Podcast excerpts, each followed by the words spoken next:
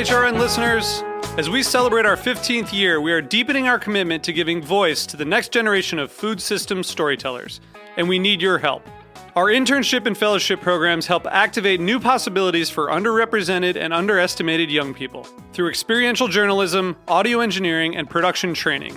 Through these unique programs, HRN helps food equity stewards build essential workforce readiness skills that expand their potential and foster economic mobility. Please consider supporting these critical programs. And with a minimum donation, you can be entered to win a dinner for two at an amazing restaurant in one of eight cities and tickets to a concert at a great venue in one of those cities. We have incredible partners across the country who have donated, as they also share our passion for helping to educate the next generation of food systems storytellers. Check out heritageradionetwork.org slash 15 to donate and enter to win today. That's heritageradionetwork.org slash 15 to donate and enter to win today. And make sure you donate before March 31st. Thank you. Today's program was brought to you by EscapeMaker.com. Visit a farm, escape through the net. Visit EscapeMaker.com for more. I'm Damon Boelte, host of The Speakeasy. You're listening to Heritage Radio Network, broadcasting live from Bushwick, Brooklyn. If you like this program, visit heritageradionetwork.org for thousands more.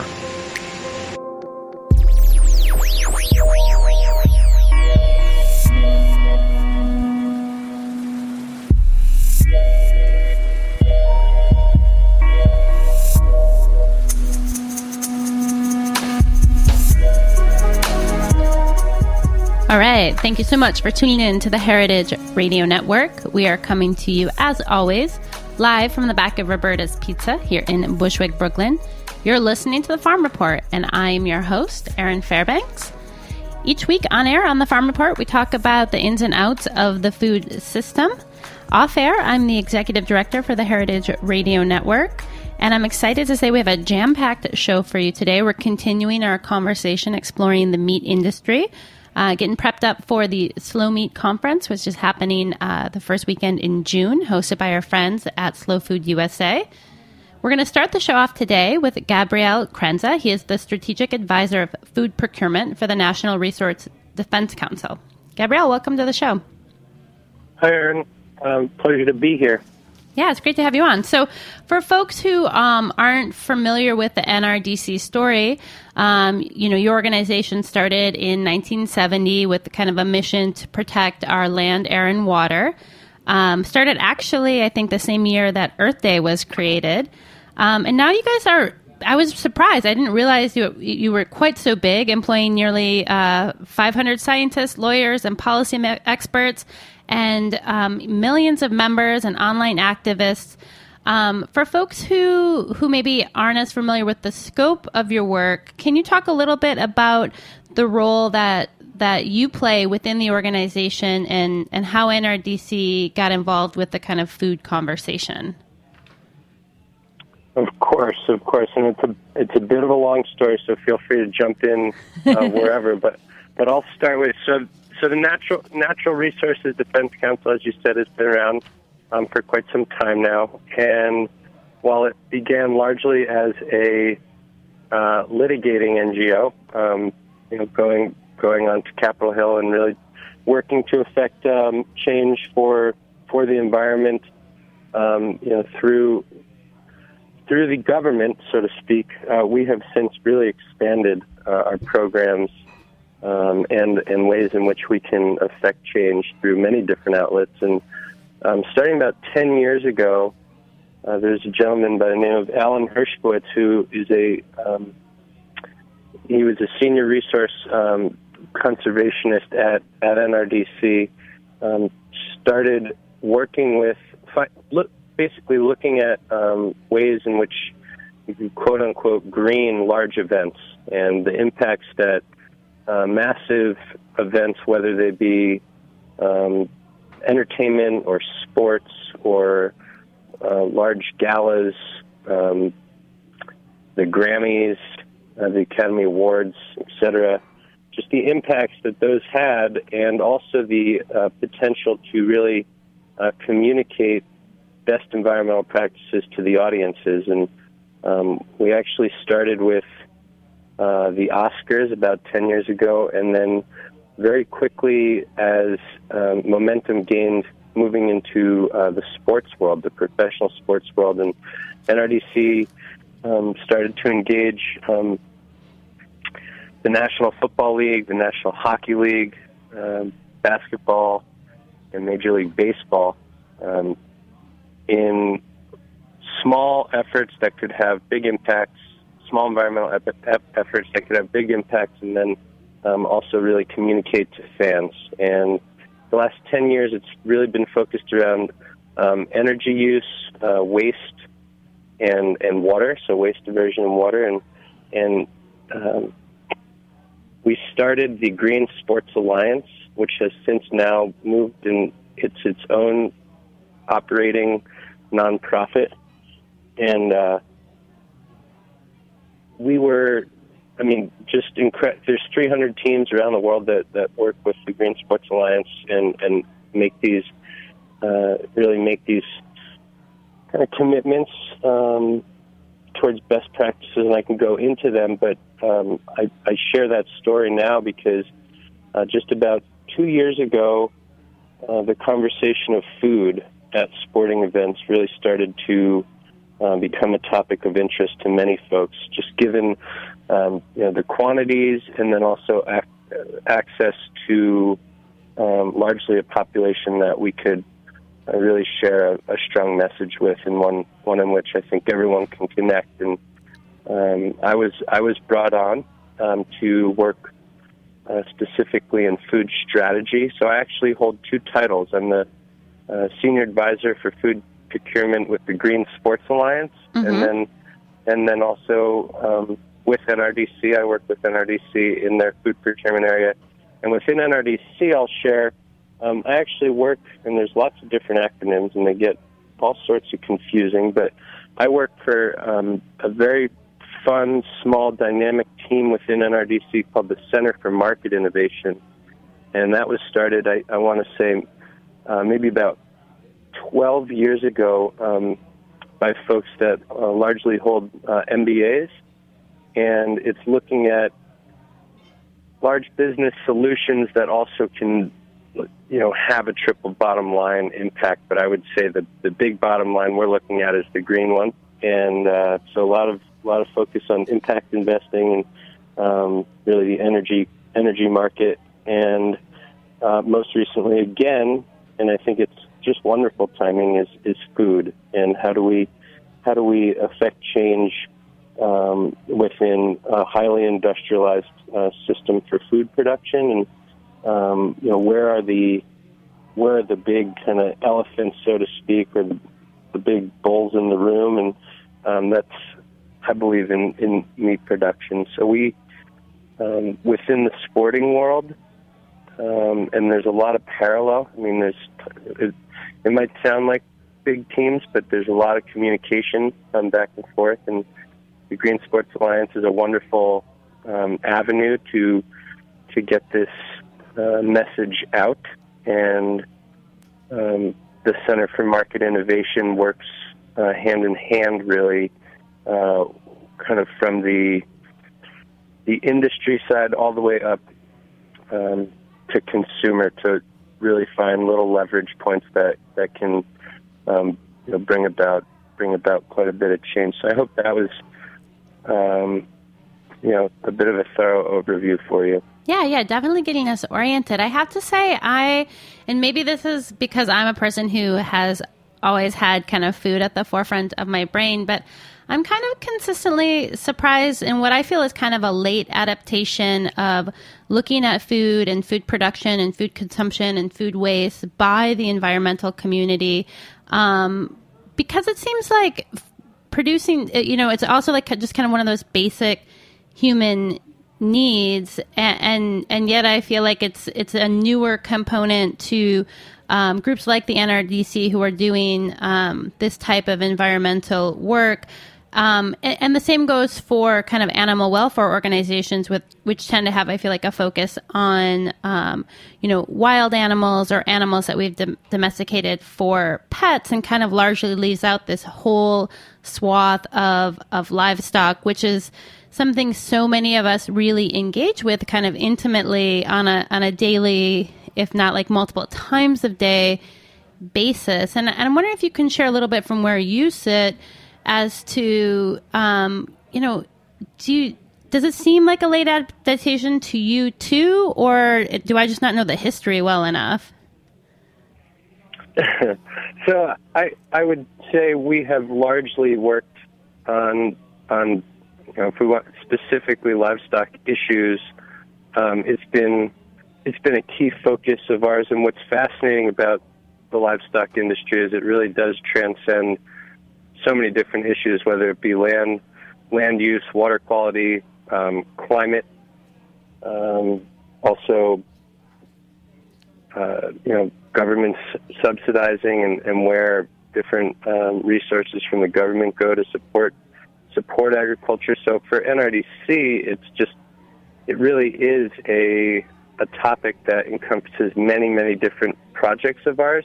Mm-hmm. Um, I would not say by any by any means we are late, you know, late to the game in in working on these issues, but because it has been um, very much a um, an organization for many years that that works works in the litigation world, that that much of that that work was not, um, I guess, the the flagpole of our our messaging, so to speak. And you know, we worked a lot with the Farm Bill, mm-hmm. um, the last, the, the latest iteration, and and um, you know previous workings before that.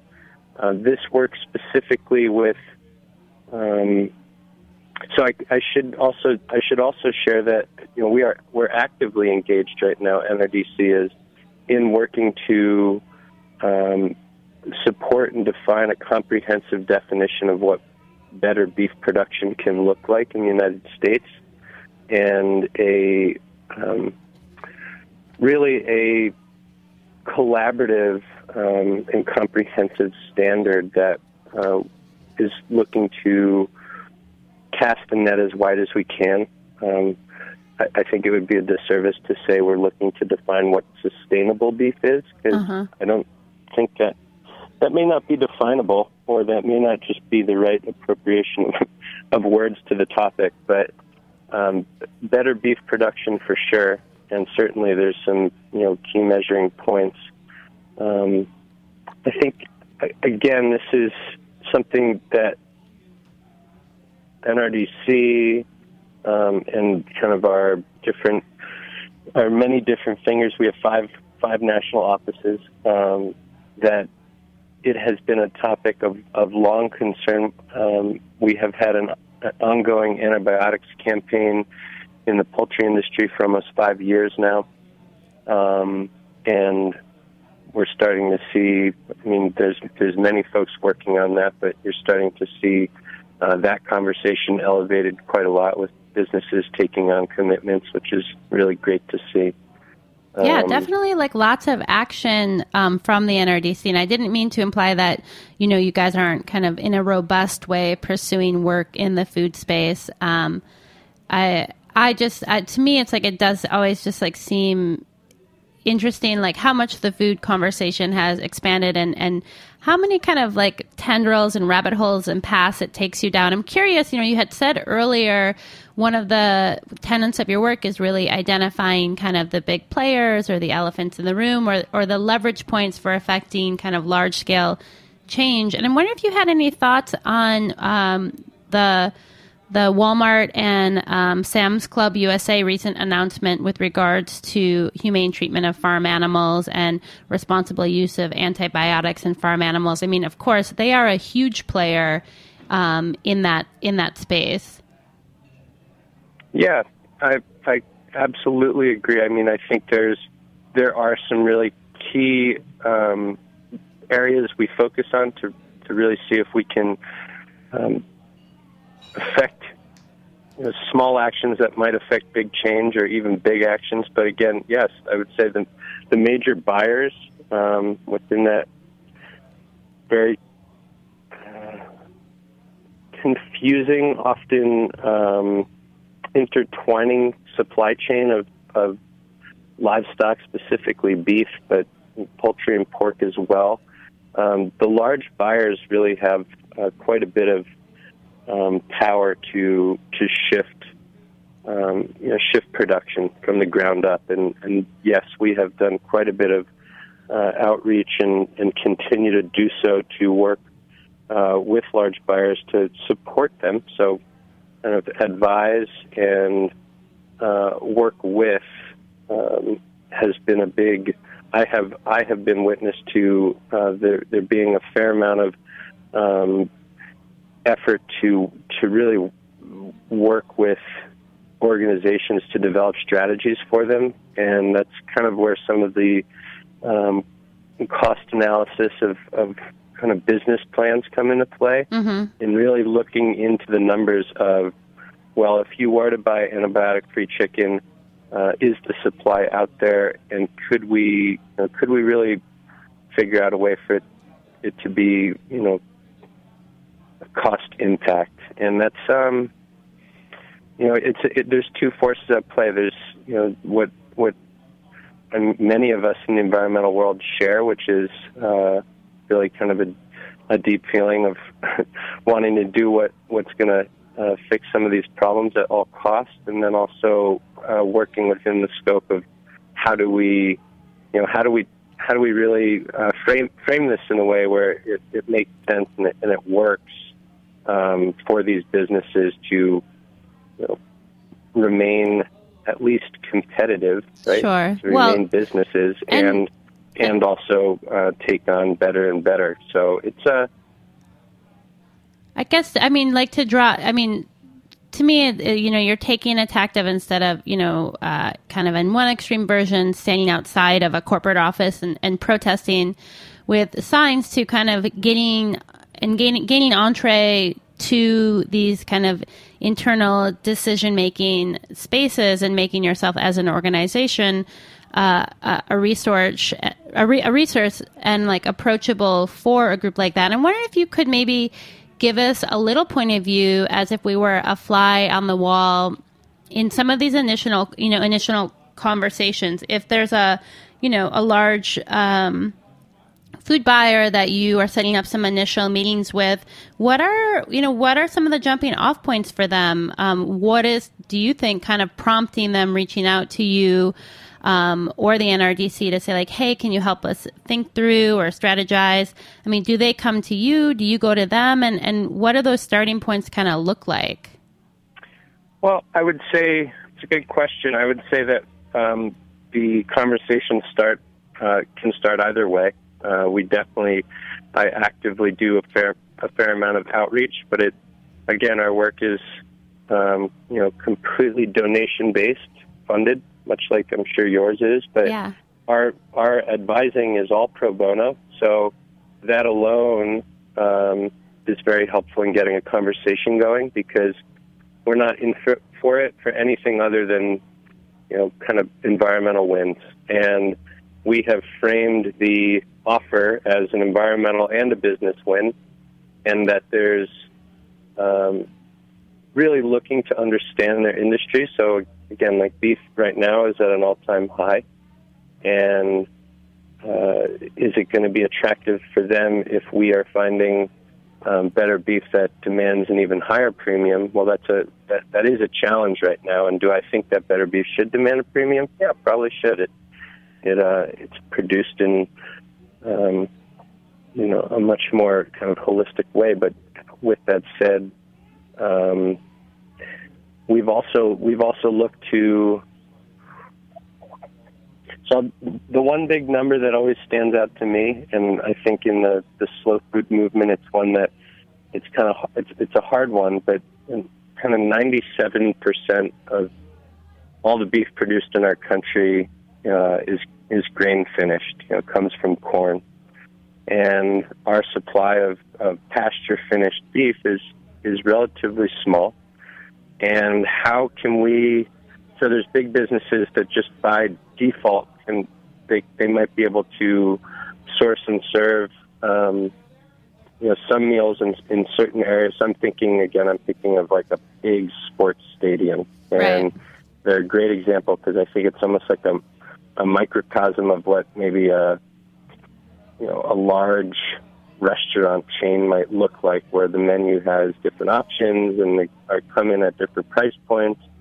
Um, but within a stadium, right, the there's there's going to be the option of some nice grass-fed burger. It may come at a bigger expense. It may not. It may just be harder to find. Um, but oftentimes these uh, these these kind of operations directors or these head chefs, um, you know, really, I have to empathize with them in some way because there is um, there's kind of that push pull of price, and then there's the push pull of quantity, and finally there's there's a lot of confusion around what is better, um, and what you know what are small steps that can be taken. And right now, I think there's a lot of um, well, this is an obvious statement, but there's a tremendous amount of room for improvement in uh, livestock feeding, and specifically in their finishing phase in the feedlots. And um, it, you know, it's it's heartbreaking that the the system has, um, I would say, industrialized to that point, but there's still, I, I think, demonizing it without having uh, any any strong um, solutions is a uh, is kind of a, a disservice to the whole movement. So, are there, you know, are there really specific areas within the feedlot industry that you can begin to look into the nuances of the practices and say this is better, this is not, um, this is harmful, this is less harmful. Um, Yeah, kind of flipping that around. And I think what's interesting to me about working, uh, looking specifically at the beef industry, is that on some level, because of their their size and their their biology, that uh, you know steers you can't you can't ab- abuse, uh, and I think I, I think that word is the right word. You can't abuse in the same way that you can, um, you know, poultry or other smaller uh, smaller livestock. Um, I, I feel like in, in a lot of ways we haven't, you know, we haven't figured out um, that, that that I guess beef already has like a a leg up on other livestock and, and poultry because of its size. It really confines the the level of confinement and the growing protocols. You know, that you're never going to see you know kind of a vertical you know beef farm and the crowding and the caging in the same way you would see in poultry. So it does feel like a space that's ripe to um, you know, find some spaces to open up. I'm wondering if you're, you know, kind of looking away from the people purchasing and looking back towards the farmers who are producing. Um, is there a level of kind of uh, eagerness or desire for your services? And if so, by whom? Are, are you getting these from, uh, you know, feed feedlot operators who are like, hey, we want to figure out a different way, or, or are you getting kind of um, asks and pushes from folks who are on the grass based system already and looking for an enhanced kind of like marketplace or, or more support or, or more guidelines that um, undergird the type of production they're already employing? Another great question, um, and a, and, a, and a big one. But I, I will start with simple answer of both. I mean, I so I managed a cattle ranch for four years uh, in northwest Montana, and uh, it was a third generation ranch that started as a, a cow calf operation, whereas you you know you auction your your calves at two years, basically two feedlots, and then they you have no idea where they go, and um, then they end up on a plate somewhere a couple of years later. Um, and there was keen interest in uh, reducing our, our operations in terms of how many cows we had on the property and expanding how many cows we could finish on the property. I mean, there's no doubt that the grass fed market um, if the you know, the grass the grass fed beef market, and I and even kind of the more specific term of grass finished beef or pasture finished beef market is is really a uh, is a growing one, and there's a lot of attractiveness to it. Um, it's really a it's a matter of finding um, consistency in the meat itself because um, you know not all grass is the same. So there's a there's a much deeper focus on the on the ranch producer level, um, and then also consistency in, in buying. So having if if we're able to say to regional ranching communities around the country, um, there is uh, there is a number of interested parties in.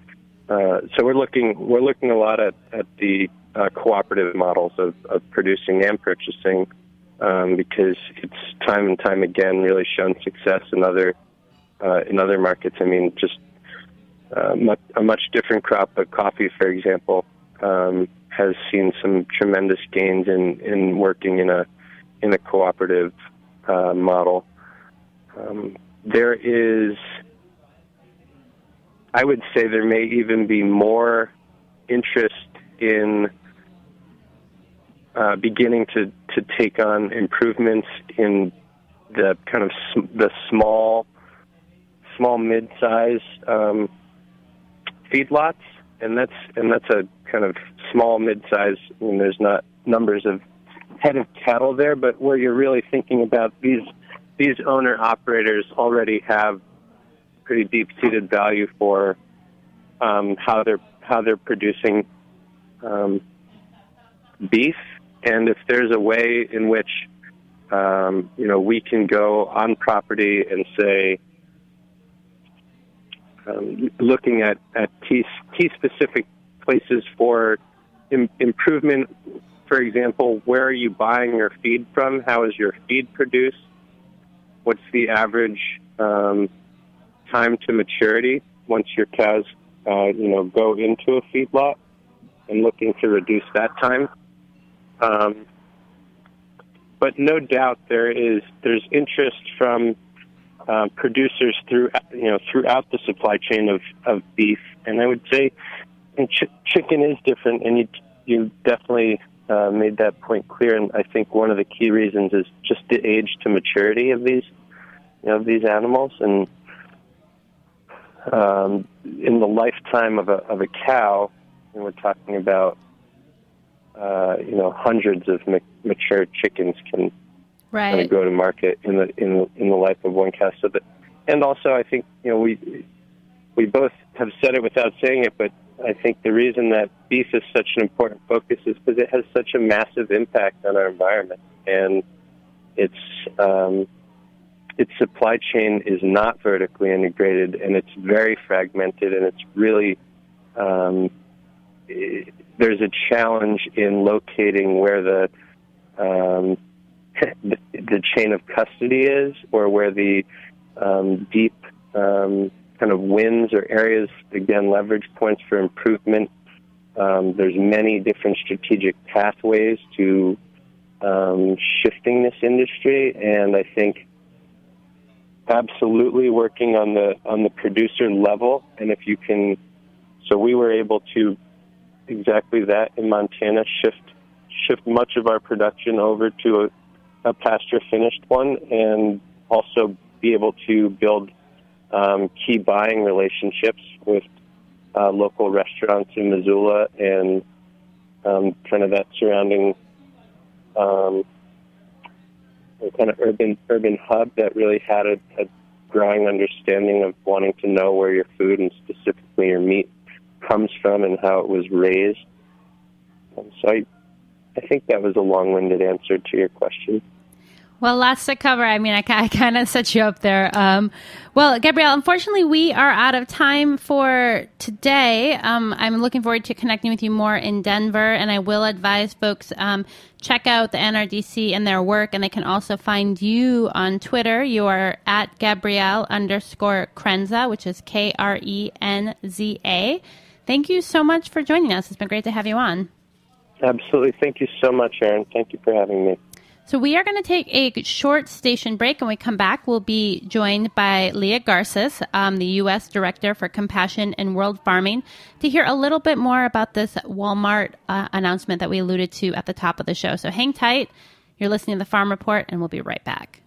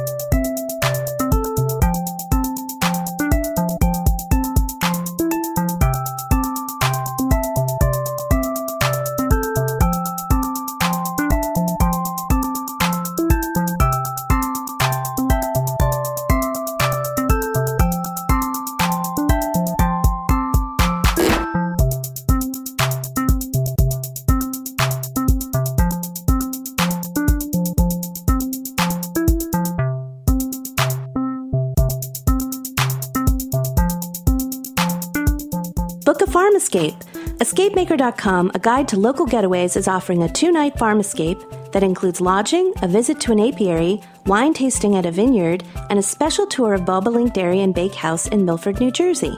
Transportation is included. For details, visit escapemaker.com or come by the Bobolink Dairy stand at the new open air Fulton Stall Market on Front Street in the South Street Seaport District. Located where New York City's public food markets began in the 1800s, Fulton Stall Market is open weekends 10 to 5 and is the first farmers market in the city to offer ready to eat foods made by the farmers who produce them, along with a radio station, live music, and cooking workshops for families. Now offering spring flowers and plants, organic vegetables, pizza made in a wood burning oven using farm ingredients, local fruit preserves, yogurts, and ice cream, and Bobolink Dairy's famous artisanal cheese and breads. The market is a great reason to rediscover the authentic seaport. For more information, visit FultonStallMarket.com. This is Brandon Hoy, co owner of Roberta's, and you're listening to HeritageRadioNetwork.org. And we are back. We are on the line with Leah Garces. She is the U.S. Director for Compassion in World Farming back with us um, to give us a little bit more info on this new Walmart uh, position announcement. Leah, thanks for taking some time to join us. Oh, my pleasure. I'm glad to be back on the show. So, Walmart, definitely not the uh, organization that we here at the station are used to holding up as, as, an example for some progressive steps forward in the animal welfare or um, antibiotics or sustainable food space. Um, are we just uh-huh. totally getting things wrong here? Give us the update. So on Friday, as you know, um, Walmart made um, a big announcement. They're the largest retailer in the country, and they announced their first comprehensive animal welfare program. Um, and that's a big deal. It's really a kind of putting a flagpole down and saying this is the direction of travel for Walmart. Walmart is making animal welfare matter to its business. Um, and so that's the first time they've done that, and it's it's a big deal. Um, I really think it's a game changer for the market in the United States for animal welfare. So, how did they decide? Do you think, or do you have any insight on on what to say in this position? I mean, who is helping Walmart with their kind of strategy and with their thinking around these topics? Um, there's a number of uh, stakeholders involved, and, and um, we have been involved since 2012 with something called the Business Benchmark for Farm Animal Welfare, in which Walmart was benchmarked. Um, and in that particular benchmark, they didn't score very well. Uh, but with this new position paper, they will, um, because they're doing more disclosure, more transparency about farm animal welfare. Um, I think they're very determined to improve their image. Um, you know, they had six undercover investigations put out by Mercy for Animal in the last uh, year or so. Um, they've had other uh, negative kind of images associated with their brand and farm animal welfare, and I think they're learning, looking to turn that around. Uh, animal welfare matters to their customers, and they know that. Um, and I think this policy tries to address some of the most egregious issues like close confinement and pain management. And it's it's putting, like I said, putting a flagpole down and saying we're moving away from those practices. And I think that's especially important for their suppliers to hear. The largest retailer in the country is moving away from gestation crates and battery cages, and there's no point in reinvesting in those sorts of industries. There's no point in reinvesting in a new gestation crate because the direction of travel for the industry is away from that. Well, I, it's definitely super exciting. And also, I mean, really the largest retailer in the country. What do you think? I mean, what kind of gauntlet has this thrown down for other uh, grocery chains and food suppliers? It's definitely raising the bar. I mean, they're raising the baseline standard and they're saying, you know, this is the new normal. The new normal is no antibiotics, you know, and moving away from these closed confinement systems like gestation crates for mother pigs, barren battery cages for laying hens, and veal crates for cats. That's the new normal. If you just want to survive in the industry, you need to get rid of those practices. And then, you know, the leaders are going to want to do even better than that, the ones who want to get ahead in the market. So, how do we respond to folks who I know are going to reach out to me and say, you know, this is bullshit. It's a it's a position mm-hmm. paper. It's not a policy paper. It's a PR move, and you're supporting it by having, um, you know, by giving it space on your show. Yeah, I mean, I I hear that, and I hope customers will continue to hound Walmart and say, now carry through with this statement. You know, carry through. And the years ahead will be the years that determine whether Walmart does or doesn't. And it's going to be very important for, for consumers and watchdogs to keep the pressure on and say, you know, you made, you put the flagpole down, now follow through with that, with that commitment.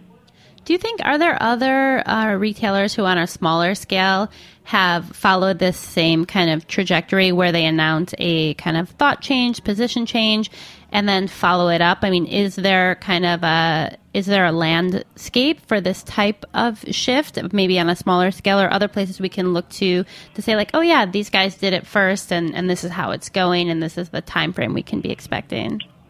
Absolutely. Um, I think in the last uh, six months, we've seen some of the, um, the the three biggest food service companies in the world, Aramark, Compass, and Sodexo, make announcements um, about moving away from battery cages and for all of for both their liquid and their shelled eggs.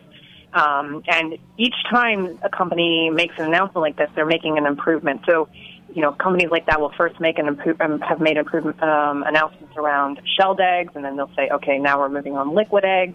Um, and some companies have started with just this kind of comprehensive policy, and then they go for mo- more species-specific policies. So we're we're definitely seeing a trend in the market where, um, you know, just to be considered normal in the market now, you need to you need to say animal welfare matters to your business. You need to have a corporate policy on this, and you need to say to consumers what you're doing about it. So, should we be concerned about? I mean, this is kind of a, a weird question for me to be asking us, but I'm wondering if we should be concerned about farmers, about producers who, you know, they have this large scale investment in these kind of crates, in these production systems, and we're essentially, um, you know, asking them to turn their whole operation around and to kind of rethink everything they're doing and, and all that infrastructure, uh, you know, has kind of in a, a, way that the flip has been switched toward towards phasing that out. Um, you know, is yeah. there is there things we need to be thinking about when we think about from a sheer capacity, ability, transition space as consumers? You know, it's not like you can flip the switch and there's suddenly a whole supply chain that is now meeting our new criteria like how do we how do we think about that um, landscape yeah. from the farmer's well, perspective well i think companies have, have thought about that and that's why you see in walmart there's no commitment date which is one of the drawbacks of their statement so they haven't set a date for implementation and i think that's because they don't know how long it's going to take for some of their farmers to transition out of these systems. I think they will make, I hope they will make a, a date announcement in future when they have some more information. Um, but typically, a gestation crate, when it's when it's newly built, has a lifespan of about nine years, eight years. So that's why you saw McDonald's when they made an announcement um, a few years back. They said maybe about 18 months ago, two years ago, they said they were moving away from gestation crates and they would no longer be taking pork from gestation crates by 2022. So they gave a fair amount of time to say, even if you invested today, the lifespan of that gestation crate comes to an end at nine years. That's when you should be replacing them anyway. So it's saying we'll let you live out your investments, and then at the end of that, you need to transition. And I think that's a fair way for farmers to, to give, be given enough time to think about how to transition and not to lose their investment. And because you know your organization, I know you are the U.S. director, but you it is an international organization. When statements come out like this in the U.S., can you give us a little sense, if you know, kind of how they're heard in other parts of the world? I mean, are people like, "Wow, they're really like doing something amazing," or they're like, "Oh my God, I can't believe that's a problem there"? No, you know it's funny. I mean, we have like a you know we are, we are an international organization, and we had like Facebook um, congratulations you know, from Norway. Like I was reading one today from Norway saying, you know, this is wonderful. Um, I mean, no one doesn't know that Walmart is a giant and that it has, you know, this enormous capacity to either improve or make the lives of animals worse. Um, so I think everyone um, understands that, that, that this is a big deal, um, no matter where they're from. Um, you know, in the EU, gestation crates are banned. Um, and battery cages are banned already, and veal crates are banned. So, you know, what we're talking about doing in the U.S. is the legislative minimum in the EU. Um, but that doesn't mean that it's not hard and that companies don't need help and, and don't need sort of support in getting to that minimum. And that's what we're here to do. So, uh, real quick before we let you go, what can folks look forward to from Compassion in World Farming over the summer? Anything that we should be keeping our eyes on? Yeah, we're having something called Pasture Poultry Week coming up um, July um, 13th to the 19th, where we highlight best practice, and we're going to be um, looking at celebrating farms and restaurants that are swapping out using conventional chicken and using um, pasture raised chicken from farms, you know, local farms uh, such as White Oak Pastures and, and others. Um, so check out our website at CIWF.com to find out which restaurants to go to and which farmers we're working with. It's going to be really fun. Awesome. Leah, thank you so much for jumping on the call and helping us understand this announcement. My pleasure, as always. So we're going to take another quick break. Um, if you want to hear more from Leah, definitely check her out on Twitter at Leah underscore compassion. And when we come back, it's time for the Escape Maker segment. Stay tuned. It's a fun one this week. We're going to be talking with Steve Penning of Pennings Farm, and that is coming up after the break.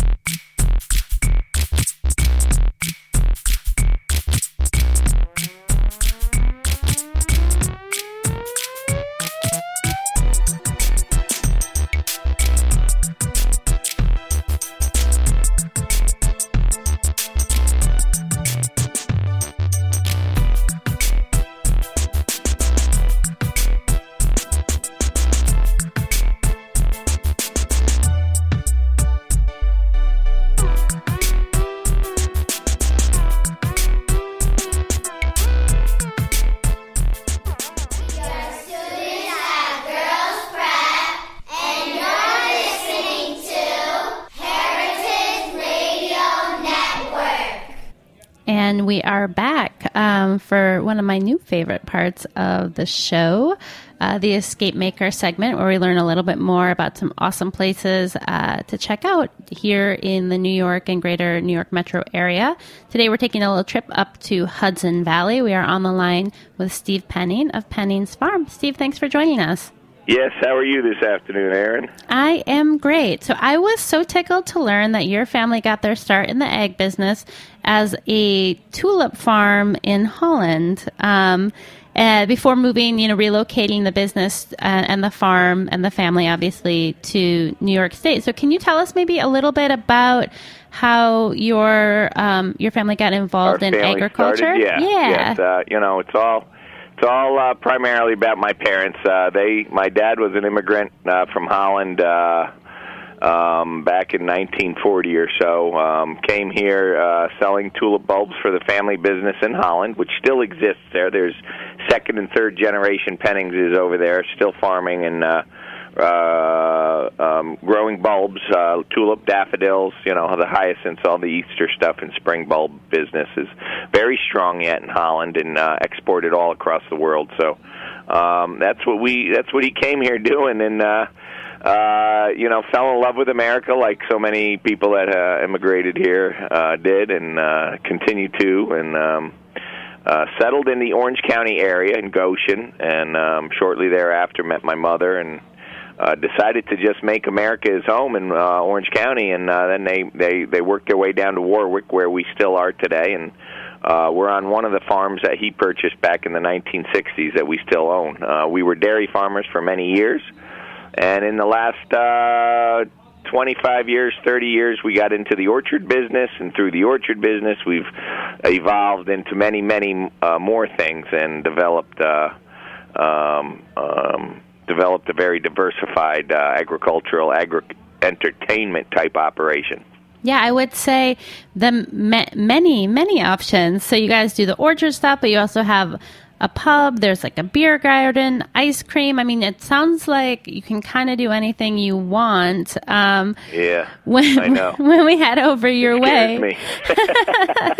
it scares me, but it's true, and uh, it's kind of been. We've built it to be a place for all ages. Um, you know, we we built our business on on the garden on the farm market garden center um, with an ice cream stand um, and a little petting zoo. So it was very family oriented towards little kids. You know, young families with little kids, things like that. Uh, with a lot of fall activities because still our primary business is pick your own apples in the fall um, with pick your own pumpkins and hay rides and all that kind of stuff. But we've evolved into a very year round business that uh, we can entertain you pretty much any time of year. Um, we're uh, just opened uh, in the last month. Our, our beer garden reopened, so uh, that's open, and it's a uh, we do live music in the beer garden, and uh, you know that's more of, of an adult venue, but uh, it's r- located right near the petting zoo, so. Uh, uh, families with little kids uh, get to enjoy both, and um, um, so we're very diversified. And we've got a, a cafe um, as well, and we're we're um, selling a lot of craft beer as well as our own hard cider that's being made for us at the moment. Um, that's going to be be brought in house. That's our next uh, venture is to put up a cidery here on the farm.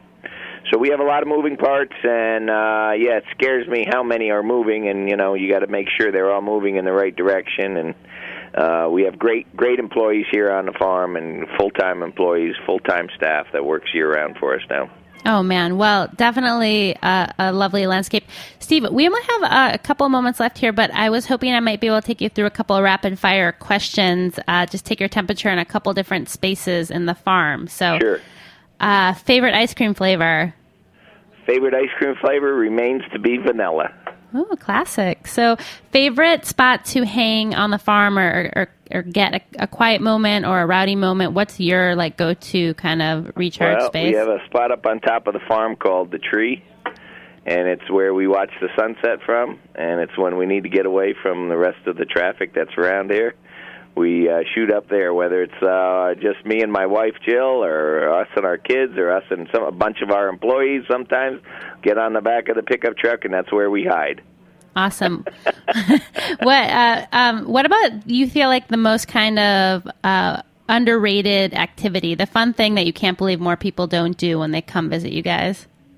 Oh man, the most fun activity that people do can do that don't do well. You know, like I said, apple picking is is is a primary function in the fall. That and pumpkins, um, and the hay rides, and people tend to come here to do that. So, um, you know, I mean, we're not. It's not like um, such a big place that we have uh, hidden hidden opportunities. I think when you come, you see what we got, and most people take advantage of most of it, and they'll sit in the beer garden, listen to music for a while. They'll browse through the garden center. They'll, uh, uh, uh, you know, get something to eat for sure um, at our cafe because we have a lot of great food coming out of that. And uh, sip on our great uh, craft beers that we uh, bring in from all across the, the country. Um, you know, we we still bring in a, a lot of regional New York State beers, but we also bring in beers from uh, Colorado, California, Oregon, all over the place. So. Wow. So I think for me, probably the biggest challenge would be figuring out the order in which I wanted to do that stuff. Right, right. well, you know, most logically, you should come in and browse through the garden center and do your shopping, and then get settled into something to eat, and then and then uh, savor some of the craft beers that we serve and uh, uh, local wines as well as California wines. oh man, I probably would go for ice cream first, but that's just me. Well, um... that's right. Ice cream for ice cream for uh, for breakfast is a is a fine thing. There's yeah, do that. it Do I like the Italians, put on a little brioche. Well, um, I want to give a big thank you to Escape Maker for both sponsoring the show and for turning us on to your great spot. And final question um, What about for you and your family when you're looking to escape? Do you have a go to off farm um, spot? Oh, when we need to escape? We usually go to the beach. nice. I'm going to do that this weekend. Awesome. All right. We go the other way, you know. We yeah. see enough of the farm, and exactly. we live on the farm, and we're thinking about the farm all the time. Um, we do do some, uh, you know, work study up uh, when we do some traveling, and we'll go upstate New York into the Finger Lakes. It's beautiful up there. My son just graduated from Cornell, and there's just awesome, awesome operations up there: wineries, breweries, uh, farm markets, pick your own operations. Um, and uh, speaking of which, this weekend we have a very big function on the farm. We have our uh, fourth annual beer festival on the farm, and it's a great event. We have 35 breweries and five cideries going to be here. So um, it's a it's a one price ticket admission. It goes from two to six. I recommend people take a drive up. It'll be a great event. Um, music all afternoon. It includes food. So uh, look online at penningsfarmmarket.com and you'll find out uh, all you need to know. Awesome. Steve, thank you so much for joining us. It's been great chatting with you. Yes. I thank you very much, Erin, and uh, let's hope for a great growing season. And uh, we're open seven days a week. Awesome. So definitely check out Pennings Farm and a ton of other great getaways, whether you got a day, a couple of hours, the weekend, or something more luxurious. Uh, escapemaker.com. Want to give them a shout out and say thanks for continuing to support the Farm Report and other great programs on the Heritage Radio Network. This show, like all 39 of our live weekly shows, is available for free. Obviously, visit our website, www.heritageradionetwork.com or .org, both work. Um, we hope that you'll support our work by becoming a member. Click that donate tab and stay tuned in.